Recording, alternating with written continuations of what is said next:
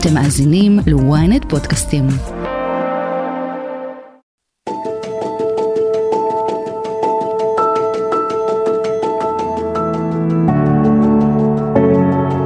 שלום לכולם, אהלן, ברוכים הבאים לאספת הורים, פודקאסט ההורות שלנו בוויינט. טכנאי השידור הוא נדב ברכה, אני אגר כוכבי, והיום אנחנו אה, עומדים לצלול לנושא שרלוונטי אה, להמון אה, הורים, אולי יותר ממה שאנחנו חושבים, והוא התמודדות עם מחלות של ילדים, בעיקר מחלות כרוניות, נכון? מה שבמקרים אה, רבים מוביל למשברים בבית, אה, ואפילו עלול אה, לשנות את כל החיים. איך זה נראה, איך זה מרגיש, ומה יעזור לנו להתנהל יותר טוב בשגרה החדשה הזו שנכפתה עלינו. שלום לארוחות שלי שיושבות איתי כאן אה, באולפן, באולפן, נגיד שלום לדורית בן גד אלבז, פסיכולוגית רפואית וחינוכית מומחית מקופת חולים מאוחדת, ונגיד שלום למזל חזן, שהיא תכף תספר לנו את הסיפור שלה ואת ההתמודדות עם הילדים הפרטיים שלה. אז שלום לכם. שלום שלום. מה נשמע? תודה שבאתן. מצוין, הכל טוב. יופי. אז מזל, אני, אני מתחילה איתך, אוקיי? ספרי לי קצת על הילדים שלך. אז קודם כל אני אימא לשלושה ילדים, מתן, אדיר ושירה. אה, אני סבתא לשני נכדים, רועי ואיתי, מאוד חשוב. אה, אדיר הוא בן 25 וחצי היום, הוא אה, חטף, אנחנו קוראים לזה חטף קרון בגיל 16. הוא מתמודד מאז בעצם עם קרון, עם עליות וירידות. ושירה, אה, בת אה, 16 וחצי, אה, גם כן חטפה קוליטיס בגיל 12, ממש 12 ויום, וואו. ממש ככה. Mm-hmm. אה, אצל אדיר היה יותר אה, מסובך להבין מה זה, הוא כמעט שנה התהלך עם אה, דימומים בצואה שלא הבנו מה זה, וכאבי בטן מאוד קשים. Mm-hmm. אתן לך רקע על אדיר, אדיר הוא אה, רקדן, היה רקדן אה, של ריקודים סלונים תחרותי, התחרה באליפויות ישראל, גביע ישראל ואליפויות אה, אירופה. אה, מגיל שש וחצי בעצם הוא רוקד, התחרויות מאוד היו חשובות לו, לא עניין אותו כלום, רק תחרויות, הוא לא עניין אותו להופיע לדוגמה, המורים שלו כל הזמן לוקחים אותו לכל מיני הופעות ושואו ולא עניין אותו להופיע, הוא היה מאוד טוב בתחום, מאוד טוב, הוא מגיל 10 עד 15 היה מחזיק מקום ראשון אליפות ישראל. וגביע ישראל. מדהים. והכל היה תחת ש... אימונים שבע ימים בשבוע, והכל היה תחת אני אנצח. אוקיי. ו- הם מגיעים לתחרויות, לא עניין אותו כלום. רק ומה הגילוי עשה לו? מה, מה, ה- ה- הלחץ התקופה הזה- שהוא לא הרגיש טוב? הלחץ הזה מוביל אותו לשם. Mm. עכשיו, לפני השידור דיברתי עם פסיכולוגית שלנו, דורית, ואני הסברתי שכל אדם נולד עם איבר מוחלש. וכל אחד יכול לעשות לעצמו את הנזקים שלו בכיף, בהנאה. הוא פשוט חטף את הקרון, Mm-hmm. את הדלקת במעי הדק. כשהוא הגיע לבית חולים, אה, לוולפסון, הוא היה מודלק מהגסטרוסקופיה עד הקולונסקופיה. זה היה פשוט, אי אפשר היה לעשות לו קולונסקופיה. המעי הדק שלו היה במצב מאוד מאוד מאוד מאוד לא טוב. ואז התחלנו אשפוזים. הבנתי. ואז הסרט התחיל. את יודעת לספר על הרגע של האבחון? מה הרגשתם? מה עבר עליכם? גם עליכם וגם על אדיר. אז אני אגלה קודם כל שאני בן אדם, ואת יודעת, אגר כבר דיברנו, אני בן אדם מאוד אופטימי. אני אופטימי על הקיצון. אני לא צריכה סמים בשביל להיות אופטימית, באמת. אני, אני הגעתי לשם על הקולונוסקופיה, היה איתנו אז בזמנו פרופסור אריה לוין, אני חייבת לציין את השם שלו, כי הוא עזר לנו מאוד, אפילו שאחר כך קרה מה שקרה. והוא יצא אליי אחרי הקולונוסקופיה, כולו לבן, פרופסור אריה לוין, שראה קולונוסקופיות בחיים שלו מלא. והוא רואה אותי מחייכת. הוא אומר לי, למה את מחייכת? אומרת לו, מה קורה? אומר לי, יש לו קורון רציני מאוד. אומרת לו, יופי, זה מחלה מתנה. הוא היה בטוח שאני לא שפויה. כי מה? כי הוא כמעט ציפית רצה למשהו- לקרוא לרווחה. וואו. אני אמרתי ציפית ש... לגרוע יותר? לא, קודם כל אני אמרתי שעם קרון אנחנו יודעים להתמודד. אז אני אגלה עוד נתון בעבר שלנו, יש לי אחות עם קוליטיס שהיא היום בת 40, ילדה שתי לידות. היא מגיל 16 עם קוליטיס, ואנחנו מכירים קצת את המחלות מעיים הדלקתיות האלה, ואני ידעתי שעם קרון אפשר להתמודד. מהמם. עם קרון אפשר להתמודד. תבינו, יש מחלות מאוד קשות. באמת שיש מחלות מאוד קשות בקשת הרחבה של כל המחלות שהמציאו. ווואלה, קרון, קראתי לזה מתנה. עד אז- היום אני אומרת את זה לבן שלי. כן. אתה אף פעם לא תהיה במקום שהוא לא טוב לך. מיד המעיים יאותתו לך, צא משם. כן.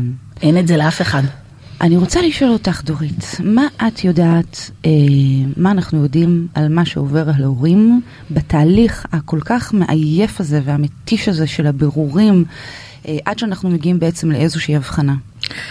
אז קודם כל באמת הזמן של ההמתנה, כשבעצם אומרים אנחנו צריכים לברר מה זה, הוא זמן מאוד מאוד מאוד קשה, כי יש מתח נורא נורא גדול, ובעצם אה, יש המון המון שאלות. כן. ויש אפילו, אנחנו תמיד אומרים שאין שמחה כהתרת הספקות, לפעמים גם הידיעה הכי קשה היא עדיפה על הדמיונות. כן. ואז הרבה פעמים אני אומרת להורים, אה, והיום זה מאוד בעייתי, אבל כאילו, אל תסתכלו בגוגל, או תסתכלו כמה כן. שפחות בגוגל, חכו אה, כדי שתהיה הבחנה, ואז תוכלו לדעת, אבל יש משהו בדבר הזה שהדמיון שלנו הרבה פעמים כן. יותר אפילו מהמציאות, אז לפעמים, אבל זה מאוד מאוד קשה גם לבקש ממישהו לא לדמיין. מהמם.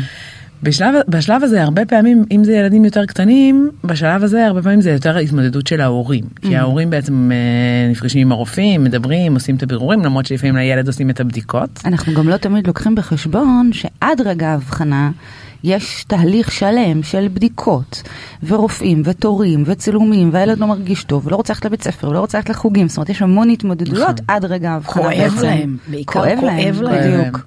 ויש המון בדיקות אפילו רק בדיקות דם שזה כאילו אולי דבר אה, יחסית קל או פשוט לילדים לפעמים זה יכול להיות דבר מאוד מאוד מורכב. בטח. אה, ומפתחים סביב זה המון אה, המון דפוסים כל מיני דברים לא רוצה לעשות כן רוצה לעשות מוצאים את האחות שהיא יודעת לדקור טוב כל מיני אבל זה, כן. זה באמת מאוד מאוד מורכב. והנה הגענו לרגע ההבחנה.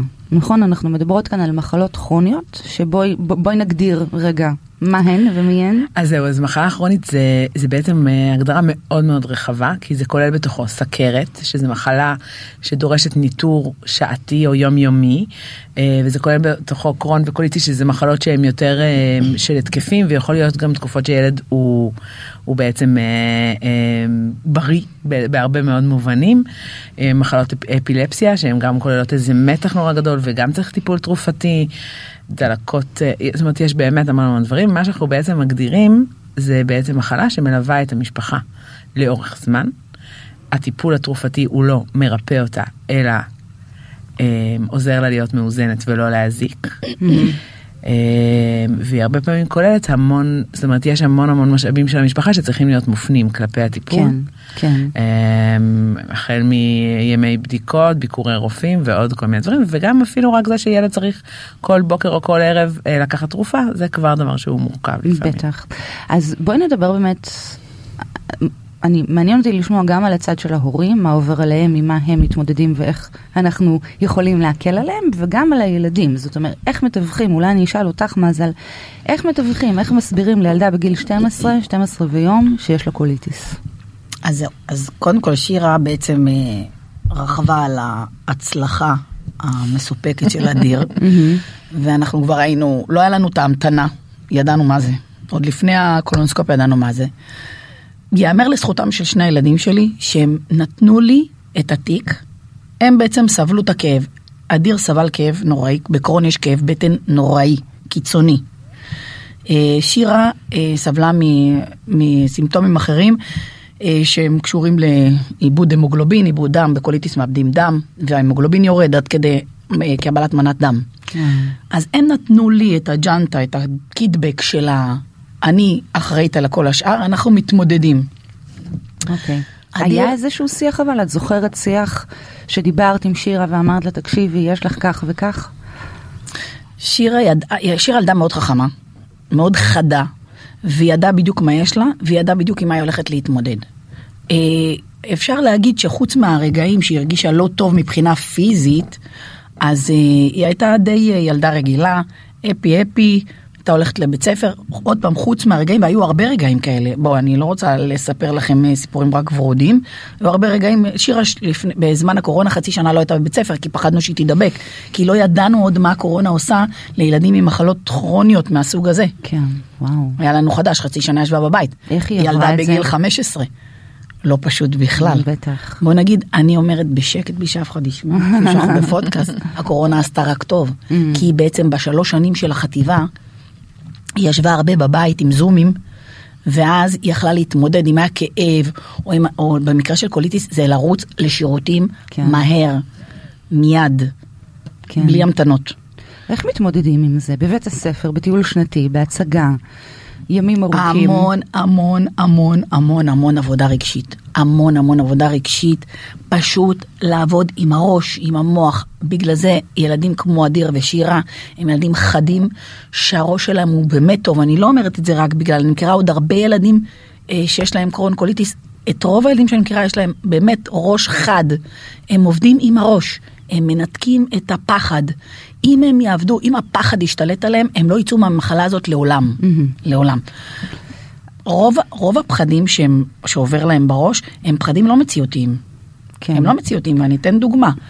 אדיר אה, היה מגיע, נגיד, יום, י, ימים קשים, והראש שלו היה מתחיל לעבוד, מתי זה ייגמר? כואב לי, עכשיו ממש כואב לי. הוא היה נכנס לחדר, חושך, שעתיים שלוש עם כאב בטן קיצוני, אופטלגין בשתייה, בקושי היה עוזר, והראש שלו היה אומר, מתי זה יעבור לי? ואז אני, מה הייתי עושה? לוקחת אותו, כשאני רואה שהכאב קצת נחלש, לוקחת אותו, מוציאה אותו מהבית, מביאה חברים הביתה, מוציאה אותו מהזון של מתי זה ייגמר. כן. הנה זה נגמר, עכשיו הוא יושב עם חברים. נכון, התחושה עדיין, הבטן עדיין כואבת, אבל הוא יושב עם חברים, או הוא עושה משהו ש... אימונים, הוא לא, לא היה מוותר על אימונים. כן. עם כאב מדהים. הוא היה הולך לאימונים. אז אני רוצה לשאול אותך, דורית, באמת, אה, מה זה מתארת פה, כאילו, אני מתה על שירה, כבר, כן, כן, כן. הם- ועל אדיר, אבל היא מתארת כאן באמת אה, איזשהו מצב אחד מסוים, אבל מהניסיון שלך, מה- מהפרקטיקה. אז אני יכולה להגיד גם שבעצם אנחנו מסתכלים על ילדים ונוער, זה, יש פה כל מיני שלבים ומאוד מאוד משתנה מתי, מתי יבחנו את המחלה. נאמר גיל 12. אה, אז זהו, אז גיל 12 זה הגיל הכי קשה, רגע, כן. תני לי רגע אולי. להגיד את ה... נלך לשם, נגיע לשם לאט לאט. לא, כי גם, ילד שיבחנו לו את המחלה בגיל 5, בסוף הוא נהיה בן 12 ובסוף הוא גם נהיה בן אה, 16. אבל יש משהו, בעצם כשאנחנו, היום אנחנו מבינים שכשבן אדם מקבל איזושהי הבחנה של מחלה כרונית, הוא בעצם צריך לעבור איזשהו תהליך של עיכול של הדבר הזה.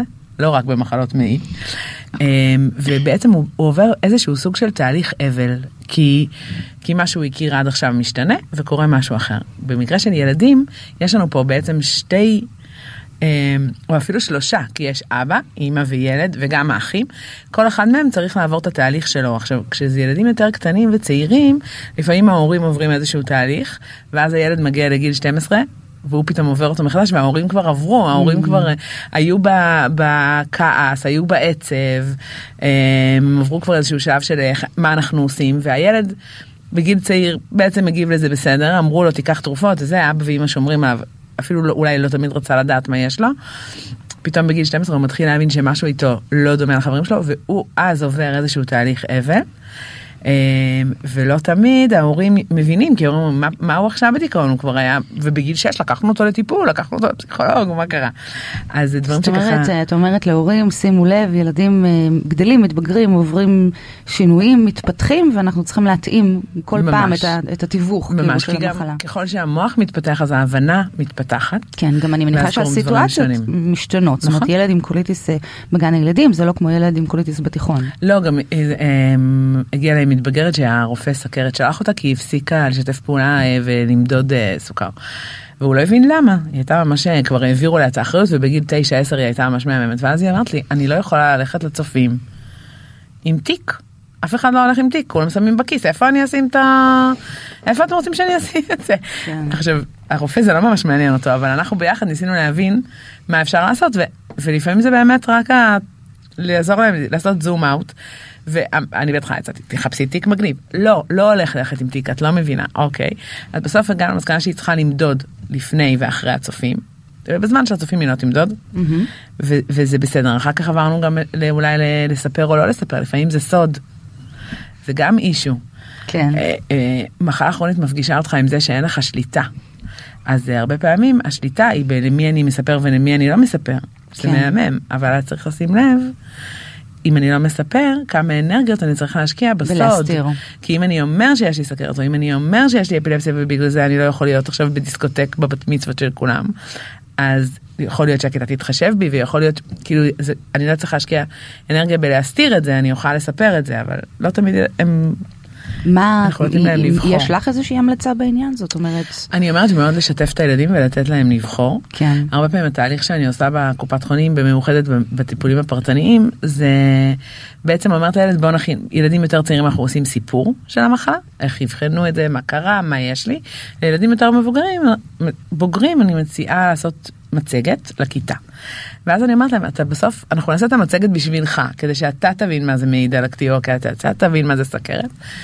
אה, ואחר כך אתה תוכל לבחור אם אתה רוצה להראות את זה בכיתה או לא. זה נורא מעניין יש משהו בשלב הזה שהם עוברים לחטיבה שהם פתאום שוב רוצים רגע לא לספר. ואז אני רואה שבסביבות כיתה ח' הם כן שוב רוצים לשתף ואני חושבת שצריך לתת להם את, ה, את הכבוד ואת הבחירה בדבר הזה כי יש הרבה כן. דברים שהם לא יכולים לבחור את זה הם יכולים כן, לבחור. כן.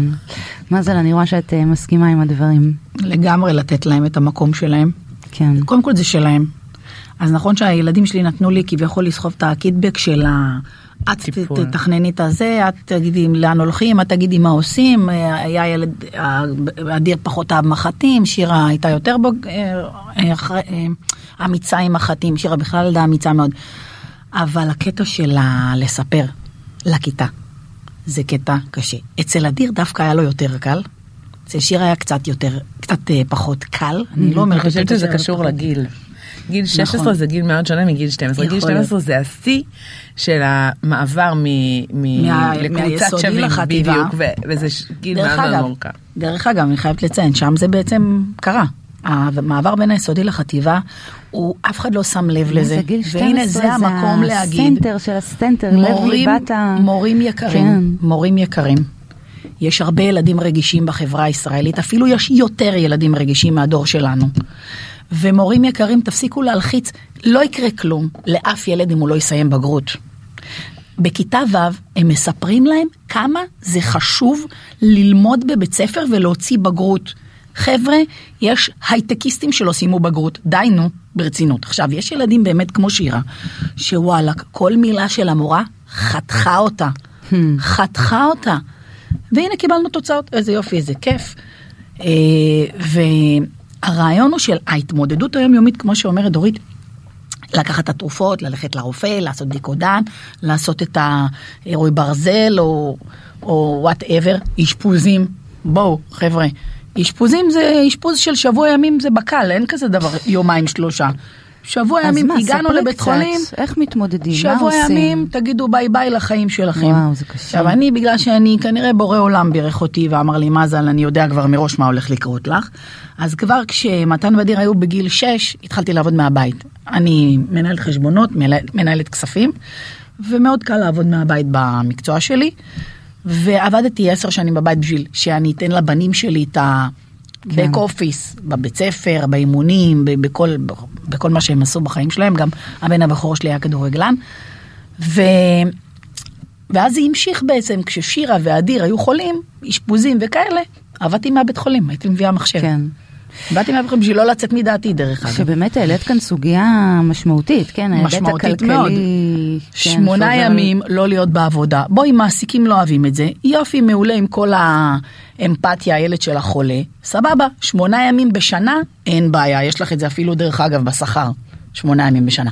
אבל אה, שמונה ימים בחודש, כן. הם יכולים להשתשפז שמונה ימים בחודש. הם מקבלים אה, את הסטרואידים שהם מרגיעים להם את הדלקת, הם הולכים הביתה, הם יכולים לחזור אחרי שלושה שבועות שוב. אדיר היה מאושפז ממש מלא. וואו. שירה הייתה מאושפזת פחות, כי אחרי זה אני אגלה לכם גם למה אצל שירה ואצל אדיר זה היה טיפול שונה מלכתחילה. כן. אצל אדיר, אחרי זה תגידי לי כן. מתי. בסדר. אני גם- גם חושבת שמאזן אומרת פה משהו מאוד חשוב זה גם חלק מהתהליך וגם חלק מהתהליך של האבל. מחלה כרונית מוכרת אה, תלוי עוד פעם בחומרה שלה היא גם יכולה להיות מוכרת כנכות. אה, אבל זה גם תהליך.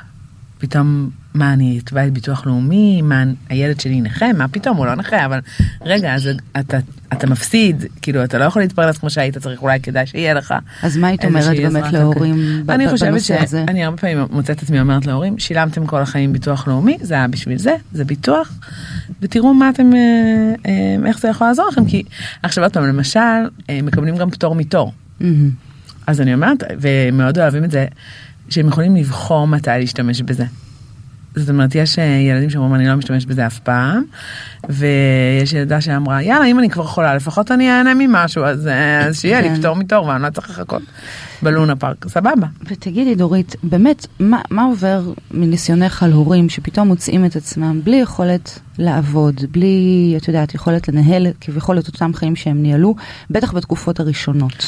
אז אני חושבת שדווקא החלקים הפיזיים המציאותיים הם חלקים שאנשים צריכים איכשהו להתגייס אליהם. אוקיי. זאת אומרת, לא לעבוד, אוקיי, אני מוצא, אני אומר לבוס שלי שככה, אני, אני, ואני איכשהו מתארגן. Uh, מה שאני פוגשת שיותר קשה זה באמת בכלל להבין את זה, הדאגה. גם לפעמים אומרים לך מחלה כרונית ואתה לא תמיד מבין מה זה, ואז אתה הולך לגוגל או הולך לכל מיני קבוצות פייסבוק. ושם אתה שומע את הסיפורים הכי מפחידים, והייתה לי אימא, ילדה עם קוליטיס, שפחדה שהילדה שלה אה, עומדת למות. כאילו עכשיו היא ידעה, בראש שלה היא ידעה, אמרו לה, זה לא מחלה מסכנת חיים בטווח המיידי, זה... אבל משהו בדבר הזה ובלקרוא את כל האסונות האלה שקורים כל הזמן אז בעיניי הדבר שאולי יותר מורכב מעניין מה מה את חושבת על זה אבל מה שאני פוגשת זה בעיקר להתמודד עם החרדה והפחדים. Mm, okay. אוקיי. המציאות איכשהו בהתחלה מצליחים להתארגן מולה. כי את יודעת, כשיש לנו משימות, אנחנו הרבה פעמים יכולים כאילו להתארגן מולן. אחר כך יש את כל ה... אני גם מוצאת שבאמת השלב שבו מוצאים רופא שסומכים עליו. זה שלב סופר סופר חשוב. כן. כי שאתה לא מרגיש לבד עם ההתמודדות, כי לפעמים אתה גם, יש לך המון המון התלבטויות, ואתה רץ לעוד second opinion, ועוד זה ועוד זה, ואז אתה מוצף, ולפעמים יש אה, הורה אחד שהוא לוקח את האחריות, וההורה השני עובד או עושה כן. דברים אחרים אז ואז יכולים להיות גם מתחים שם. הזכרת באמת אה, מתחים בבית אז אני רוצה לשאול מזל אולי גם את תוכלי ככה לומר מניסיונך איך אה, גילוי של מחלה כרונית איך הוא משפיע על היחסים בבית בין ההורים בין האחים. אז קודם כל ייאמר לזכותו של בעלי היקר ישראל חזן הוא אמר לי מזל אני מאחורייך. תעשי כל מה שאת חושבת שנכון לעשות לילדים שלך לילדים שלנו אני סומך עלייך אני עושה את כל השאר. אז אם זה כשהייתי עם אדיר באשפוזים ושירה הייתה קטנה, אז הכל היה על ישראל, אם זה לצאת לעבודה, אם זה להביא בעצם את הפרנסה העיקרית בבית. אני אף פעם לא הייתי אה, אשת קריירה שמביאה את, ה, את השכר הכי גבוה בבית. הוא תמיד היה דואג לנו שלא יחזר לנו שום דבר. ברוך השם, באמת לא חסר לנו שום דבר. הוא אמר לי, מזל, לכי אני מאחורייך. והילדים גם אמרו לי, מזל, אמא, אנחנו סומכים על ה... תקבלי את ההחלטות של הטיפול שהכי טוב לנו, אנחנו אה, איתך. כן. ו, וככה נוצר מצב שבעצם אני הייתי השריף. ואף אחד לא התנגד, זאת אומרת mm. לא היה לי עניינים של אה, ויכוחים. כן. ברור, זה היה אצל אדיר, אדיר היה הרבה יותר שקט, התחלנו עם טיפול אה, אה, מערבי, הכרנו רק טיפול מערבי, לא ידענו מה זה משהו אחר, אמא שלי אחות 50 שנה בבית חולים, אנחנו הולכים על תרופות, רופאים ותרופות, פרופסור טיפל באדיר, פרופסור זה וואו, בבית חולים זה שיגעון, כל התרופות, כל קשת התרופות, אדיר קיבל תרופות ביולוגיות, סטרואידים, סבבה, ממש היה כיף. ואז הגענו לישורת האחרונה בגיל 19, שהרופא אומר לו, הרופא, שאנחנו מבחינתנו זה ההורים והתומים, אומר לו, אדיר, אין לי שום דבר אחר לעזור לך. אתה תיקח תרופה שנקראת יומירה ואתה תזריק לרגליים שלך פעם ביום, אז בזמנו היו מזריקים יומירה פעם ביום, בשני הרגליים. אדיר, בגיל 19, ילד ששונא מחטים, סובל ממחטים, לא יכול לראות מחטים, אומר לעצמו, נראה לך שאני אזריק לעצמי. וזה בדיוק הרגע שאת דיברת עליו, דורית, שהוא בעצם נפל לו האסימון. Mm. שעכשיו זה כבר לא אימא שלו כן. מחליטה על הטיפול, זה עכשיו הוא צריך ליישם את הטיפול. כן. גם אנחנו לא מזריקים לו, הוא מזריק לעצמו. זה היה רגע של משבר לאורך כל התקופה, אדיר כל הזמן חייך. אם אתם תראו את אדיר, הוא ילד מקסים וחייכן, עוד נראה לכם תמונה שלו. כל הזמן הוא חייך, והרופא שלנו אמר, זה ילד שכיף לעבוד איתו, כי בעצם כל הפידבק שלו הוא חיוך, אז אני יודע ש... כן. שזה, שזה עובד. פתאום הוא עמד במסדרון, ליד כל האנשים שם, מסדרון בוולפסון של המחלקה הגסטרו של הילדים, והתחיל לבכות. וואו. אני לא אזריק לעצמי בחיים. וואו. יצאנו משם, ישר הלכנו לרופאה, שאני חייבת לציין את שמה, דוקטור מירה ניאזוב, אישה ואגדה, אישה ואגדה. אוקיי. היא רופאה מערבית רגילה, 50 שנה הייתה עובדת בקופת חולים כללית אם אני לא טועה. והיא הבינה מתוך הידע שלה, גם מתוך ההיסטוריה שלה, גם אימא שלה הייתה מרפאה, שאפשר לרפא אה, מחלות כרוניות, אה, רוב המחלות הכרוניות אפשר לרפא גם על ידי רפואה סינית. כן. ברפואה סינית, אני מזכירה לכם, יש מלא מחטים. כן. אדיר הגיע אליה בגיל 19. ילד, תנסו רגע לדמיין ילד בן 19, זה גבר כבר, עומד מול אישה מבוגרת, נמוכה, היא דומה לגברת פלפלת, יושב מולה עם פה פעור, שעתיים, 120 דקות. לא מוציא הגה מהפה, של, מהפה שלו, ובולע את כל מה שהיא אומרת לו. מדהים. אומר כן עם הראש, מתחילים טיפול, ותוך חודש ימים הילד בריא.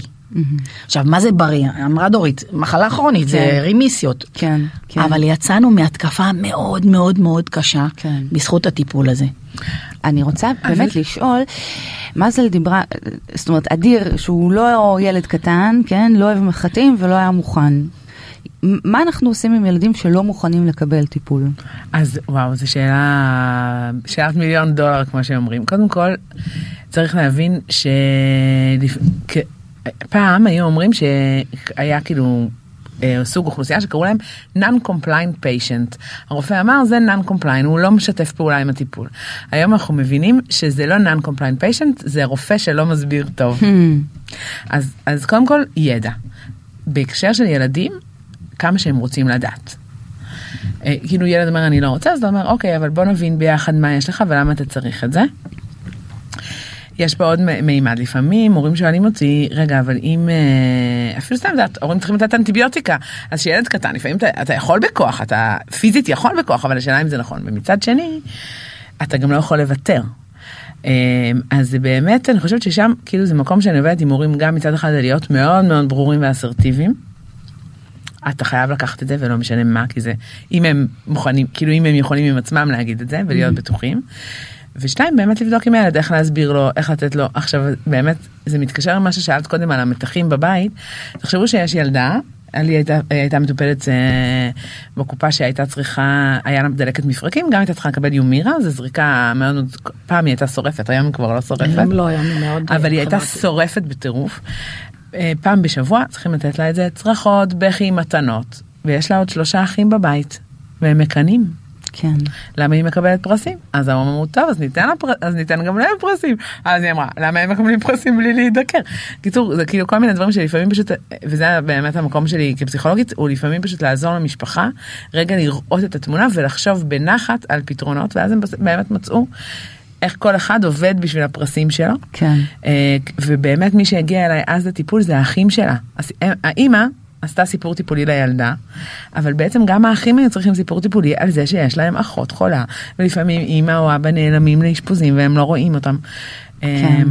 ואז זה גם עזר בעצם השיתוף פעולה, אה, זה גם לפעמים עוזר לשיתוף פעולה, לפעמים גם צריכה להגיע למקומות ש...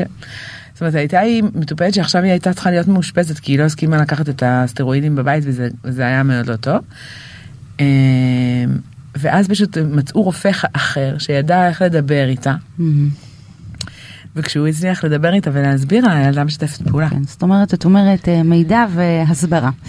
אני רוצה לשאול... ואסרטיביות. ואסרטיביות, כן. צריך רק לפתוח את העיניים. קודם כל, לא ללחץ. אני חייבת. זה, היום נפגשנו, אך המסר הכי חשוב שאני רוצה להעביר להורים, לא להיות בלחץ. למה? אף אחד לא יודע מה יקרה מחר. אף אחד לא יודע מה יקרה בעוד עשר דקות.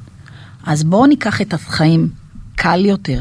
נכון, בואו, אני לא מקלה ראש, מחלה כרונית, באסה של מחלה, הילד סובל, אנחנו עומדים מול העיניים שלו, רואים את הסבל שלו, פר, אה, כל מיני פרוצדורות של טופסי 17 ורופאים ולרוץ ואשפוזים, ו... אני לא מקלה ראש, אבל זה שתהיו בלחץ לא יעזור לכם בכלל. אבל איך הם יכולים לא להיות? אז לנשום עמוק, לפתוח את העיניים, לחשוב עד הסוף, לבדוק, לשאול, לא לשמוע רק כמה זה קשה וכמה זה אה, בלתי אפשרי. ואני הגעתי פעם ראשונה, אה, יש את העמותה של החולה קרונקוליטיס, אה, שעושים כל מיני ימי, כמו בשערי צדק, שעושים כל מיני כזה מעגלי שיח. הגעתי פעם ראשונה במקרה אצל אדיר למעגל שיח, יושבים 30-40 הורים, בוכים. אני הסתכלתי עליהם, מה נסגר איתם? מה קורה להם לאנשים האלה? למה הם בוכים? אין לילד שלהם כלום. תבינו, אם אתם הולכים פעם אחת לבית לוינשטיין או למחלקות אונקולוגיות, אתם מבינים שאתם מדברים שטויות. זאת אומרת, את אומרת אה, פרופורציות, ועם זאת אני חייבת לשאול אותך. קמתי ויצאתי, לא יכולתי כן. להמשיך, ואז, מאז, נתתי את הטלפון שלי לרופאה בקופת חולים, נתתי את הטלפון שלי בגסטרו, במחלקה בוולפסון, אמרתי להם, תקשיבו טוב, כל הורה שיש לו מיליון שאלות בתחום, הוא מתקשר קודם אליי. אני ידעתי שיש לי כוחות מגיות להשפיע עליהם, להירגע. קודם מדהים, כל תירגעו, הכל בסדר, יהיה באמת, בסדר. את אה, נפלאה וחזקה ומעוררת השראה, באמת אני אגלה לכם אומרת... למה אני אומרת יהיה בסדר. אחותי בגיל 16 עם קוליטיס, היום היא בת 40, הכל טוב. ילדה אחרי שתי, הבן, אה, אחרי שתי לידות. אה, הבן שלי בגיל 16 עם קרון, היום בן 25 וחצי, עדיין יש לו מרכזים כאלה שהוא נתקע, ואנחנו מטפלים, הוא הולך רק לרפואה הסינית, רק איזה דוקטור מירן יעזוב, והוא מאושר וטוב לבב, ועובד, ושמח, ונשוי, ומקיים חיים רגילים, כולל שנה ראשונה של נישואים עם כל מרכזי מתח mm-hmm. שיש להם וכולי וכולי, יש לו אישה מקסימה שיודעת עליו הכל, היא חברה שלו מכיתה ז', היא יודעת עליו הכל. היא יודעת להכיל, היא יודעת לחבק, היא יודעת מתי צריך, היא יודעת להתקשר, להגיד לי מה זה, על מה עושים. הוא יודע, מדהים. הוא משתף, הוא יודע. אבל אני רוצה לשאול אותך, מזל, על רגע קשה שלך, על רגע ש, ש, שלך היה קשה, שאת נשברת. אז אני אגלה לכם, כן, גם אני נשברתי, כן. אני אה, הבטחתי שאני אגיד גם את זה. אצל אדיר, יכול להיות שאני לא זוכרת כי זה היה ממש מזמן, אבל שירה זה היה ממש קרוב, ולשירה היו רגעים שהיא הייתה בתת משקל. הייתה נראית בדיוק כמו האנשים האלה שאנחנו רואים אותם בספרי היסטוריה, בתקופות החשוכות של העם היהודי, והיו צריכים לעשות לה, לשים לה זונדה. שמה אני נשברתי, אני פשוט בכיתי. עכשיו, לאורך כל התקופה לא הסכמתי לבכות ליד הילדים.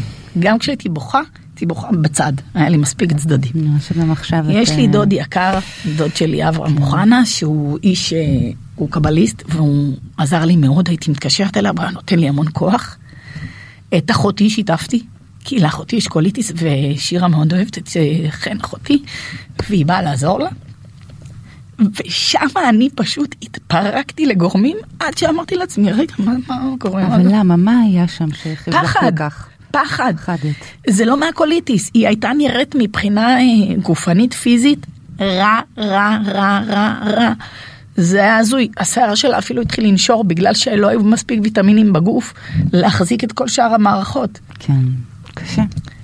רגע קשה מאוד, נשברתי, מודה. ואז בכיתי בדיוק יום אחד. או לילה אחד ועוד יום. ואמרתי לעצמי, מה זה? די, נו. אומרים אצלנו בצחוק בשכונה, חליק ז'נטי. תתאפסי על עצמך, קומי על שתי רגליים, הכל יהיה טוב. מה אמרנו הרי? הכל יהיה טוב. באמת ווואלה, יש לכם כוחות אה, הכל גדולים. טוב. אבל זה הכל באמת, טוב. באמת חשוב להגיד שלכל אחד יש, אה, כמו שאנחנו שונים, גם את ערכי ההתמודדות שלנו הן שונות. ו... ואני גם חושבת שצריך מאוד לכבד את זה, זאת אומרת, יש אנשים שהם אה, באמת עם איזה יכולות אופטימיות כאלה והם ישר יכולים לאסוף, ויש אנשים שצריכים לבכות שבוע, ויש אנשים שהם צריכים להדחיק ולא להסתכל על זה, ובאמת צריך גם מאוד לכבד את זה, רק שבאמת זה מורכב בתוך משפחה ובתוך הורות, שיש למשל אבא ככה, אימא ככה והילד ככה, ואז הם צריכים להבין ולהתאים את עצמם אחד לשני לדרכי התמודדות. אמ, ויש לי מטופלים אחרים שהם אה, עם מחלה כרונית אבל כזאת שהיא עם נוירולוגית כזאת וההורים כשהם קיבלו את ההבחנה הם שניהם פשוט אה, אה, היו באבל זאת אומרת הם לא יצאו מהמיטה ממש לא תפקדו. ו, ואחר כך הם הגיעו וככה ולאורך השנים ליוויתי אותם כמה שנים. לפעמים הם היו נגיד היה תרופה שהם ניסו ולא עבדה והם היו צריכים ללכת לרופא לקחת את התרופה הבאה והם לא הם לא היו עושים את זה מהפחד. ו... ושם באיזשהו שלב אמרתי, רגע, אבל יש פה גם ילד. מה זאת אומרת, את מתכוונת שהם ממש נמנעו? הימנעות נמנעו, כזו? נמנעו, ואז הייתי אומרת, מה עם התור לרופא? מה עם התור לרופא? כן. אמ, ו- ורק אחרי שבאמת נוצר איתם קשר, יכולתי להגיד, תקשיבו חבר'ה, אני עכשיו צריכה לנער את ההגנות שלכם בגלל שיש פה ילד, והוא צריך, והוא צריך אה, אה, טיפול, ועכשיו האימא הגיעה לספר קצת על איך זה להתמודד, אה, גם עם המערכת החינוכית, ואז היא אמרה, רק אחרי שהיה לי קשר, עם דורית יכולתי גם לשמוע את זה שהיא אומרת לי עכשיו תקבעי תור לרופא ואז, ואז הייתי מצליחה לעשות את זה. אוקיי. אז כאילו צריך גם לכבד את המקומות שאנשים נמצאים וגם לראות איפה אפשר לעזור להם כן. בתוך הדבר הזה. אז אנחנו באמת, אה, זו שיחה מרתקת וכל כך חשובה, אנחנו פשוט אה, מתקדמות לקראת סיום. אז אני רוצה לשאול אותך, דורית, מה הם הדברים החשובים לדעתך שהורה צריך לדעת, שהורה צריך לעשות אחרי גילוי המחלה? קודם כל הוא צריך אה, לשאול את עצמו איך הוא בדרך כלל מתמודד ומה עוזר לו. אה, ואז לחשוב מה נותן לו כוח. לספר למשפחה, אה, אם עוזר לו לקרוא ולקבל מידע אז שיקרא ויקבל מידע אבל שיעשה את זה בצורה מבוקרת. אז קודם כל באמת לגלות מה עוזר לך, אחר כך לחשוב איך אתה מספר את זה לילד שלך, וגם לשמוע מה הילד שלך כבר שמע, כי בסוף הוא בא איתך לרופא. כן. ובסוף הוא קרא מה כתוב בכניסה לזה, הוא לא, לא, אולי הוא לא יודע מה זה גסטרואנטרולוגיה, אבל מה הוא הבין, ולשאול אותו איך הוא רוצה להתמודד. כאילו, למשל בסכרת, הילד רוצה ש... שאבא ואמא יזכירו לו אה, למדוד סוכר, או לא רוצה. הוא רוצה שישאלו אותו כל רגע, או לא רוצה שישאלו אותו. לפעמים הילד לא רוצה, אבל האמא חייבת לשאול, אז צריך למצוא פתרון. אבל בעיקר, בעיקר לדבר. כן. אה, אם צריך אז להיעזר באנשי מקצוע, ב... אה, במאוחדת יש לנו פסיכולוגים רפואיים גם של ילדים וגם של מבוגרים, יש היום אני, בהרבה מאוד בתי חולים אה, אנשי מקצוע, לפעמים צריך אותם רק לשתיים שלוש אה, פגישות, כן. אה, ולבקש עזרה. חשוב, כן, באמת חשוב. מזל, את רוצה לומר משהו אחרון? בטח, אני רוצה לומר קודם כל לכל ההורים, תירגעו, תנשמו, באמת תעשו כל מה שיכול להרגיע אתכם ולנשום, ואז לקחת ממש כמו צעד אחד אחורה, להסתכל על התמונה מרחוק, להבין שנכון, המצב באסה, נכון, יש הרבה דברים שהולכים להשתנות בחיים, לא הולך להיות רגיל מה שהיה עד עכשיו, עדיין, עדיין, יש מקום להסתכל על זה מהצד ולהקל. איפה שאתם יכולים להקל, תקל. תקלו. עכשיו, אני מסכימה עם מה שדורית אומרת, לספר. אף פעם בחיים אל תשמרו בלב כלום, זה עושה רע מאוד, הלב שלנו לא מחסן, סבתא שלי הייתה אומרת. ספרו, תספרו, אל תתביישו בכלום, אתם לא אשמים בכלום גם. אל תשכחו שדברים שאתם מתמודדים, אחרים מתמודדים עם דברים דומים, אחרים קוראים להם רק בשם אחר. יש תחושות אשמה, אגב? תספרו. כן, אני רואה דורית אה, מהנהנת. אה, תחושות אשמה אף פעם לא הרגשתי. אה, תשמעו, יש, יש הרבה, עוד פעם, אתן לכם עוד אנקדוטה, אני בת 51, כל החברים שלי יכולים לנסוע לחו"ל מתי שבא להם. ואני לא נוסעת מתי שבא לי לחו"ל, כי אני חושבת קודם כל על איך אני דואגת שלשירה יהיה את המקום הטוב שלה. אני לא אסכים בחיים לשים את שירה בשום מקום שהיא לא תסכים להיות בו. אני לא אתווכח איתה על זה אפילו. כן. אז אני, יש הרבה ויתורים, בסדר, נו, סבבה, אז יש כן. ויתור. בואו, עוד פעם, זה גם, זה כלום. זה כלום. בסוף מה שחשוב זה שהילדים האלה יצמחו מזה, יבינו כמה הם חזקים בזכות המחלות האלה. הם עומדים בדברים ש... שילדים אחרים, לא שאני חס ושלום מאחלת, אבל ילדים אחרים לא עומדים בקשיים כאלה. זה רק יכול לעשות אותם יותר חזקים, יותר חדים, יותר חכמים, יותר מצליחים גם. אני- באמת. אני, אני גם רוצה להגיד משהו באמת ברמה האופטימית. אה, כשאני שואלת ילדים מה הם, אם הם היו מוותרים על המחלה, הם הרבה פעמים אומרים לי היינו מוותרים על הכאב, נכון. אבל לא היינו מוותרים על המחלה כי גם הרווחנו דברים מזה וזה ממש ככה מדהים לראות את זה. אז אה, זה בוודאי שזה התמודדות אבל הרבה פעמים מהתמודדויות יש גם צמיחה זאת אומרת אנחנו ממש רואים שאנשים מדווחים גם על זה שזה עשה להם פרופורציות בחיים עזר להם מול כל מיני דברים עם הילדים האחרים שלהם אז צריך גם להסתכל על זה ברור שאנחנו לא מבקשים את זה אבל יש גם צדדים חיוביים. אני רוצה מרתק. לציין, כן, כן. אני רוצה לציין את דוקטור מיכל אבידר, שדורית אמרה לחפש את הרופא שהוא הכי אה, מתווך לך נכון, דוקטור מיכל אבידר מבית חולים וולפסון, גסטרונטרולוגית ילדים, תותחית עולם. אוקיי. היא ושירה פשוט BFF. ואמרנו את דוקטור אה, מירה ניאזוב כן. ואת אורלי המטפלת אה, שלנו ב, באומנות היא עולמית היא לקחה את שירה שירה ציירת שירה אומנית היא לקחה את שירה והיא- והיו לשירה מלא מטפלים לפני, והיא פשוט עשתה דברים, קסמים, קסמים, היא קיצר, את עשתה קסמים עם אה, שירה. לעטוף את עצמך באנשים אה, בהחלט, טובים. בהחלט. בסדר גמור. אז וואו, היה ממש אה, מעניין. אה, אני רוצה להודות ממש לשתיכן, גם לך, מזל חזן, ולאחל הצלחה ובריאות, מלא מלא בריאות. אמן, לכל עם ישראל, שיהיה רק בריאות ושמחה, ושנהיה בטוב, באמת שנהיה בטוב אמן, תמיד. אמן, ותודה רבה לך, דורית בן גד. אלבז, אה, תודה רבה לנדב ברכה, טכנאי השידור שלנו, תודה לכל המאזינים, אני אזכיר לכם כתמיד, עקבו אחרינו בספוטיפיי, יש שם את כל פרקי הפודקאסט, ושאלות וסקרים, וכל מיני דברים טובים, אה, וזהו, אנחנו ניפגש תודה. בפרק הבא של אספת הורים, ביי. תודה רבה.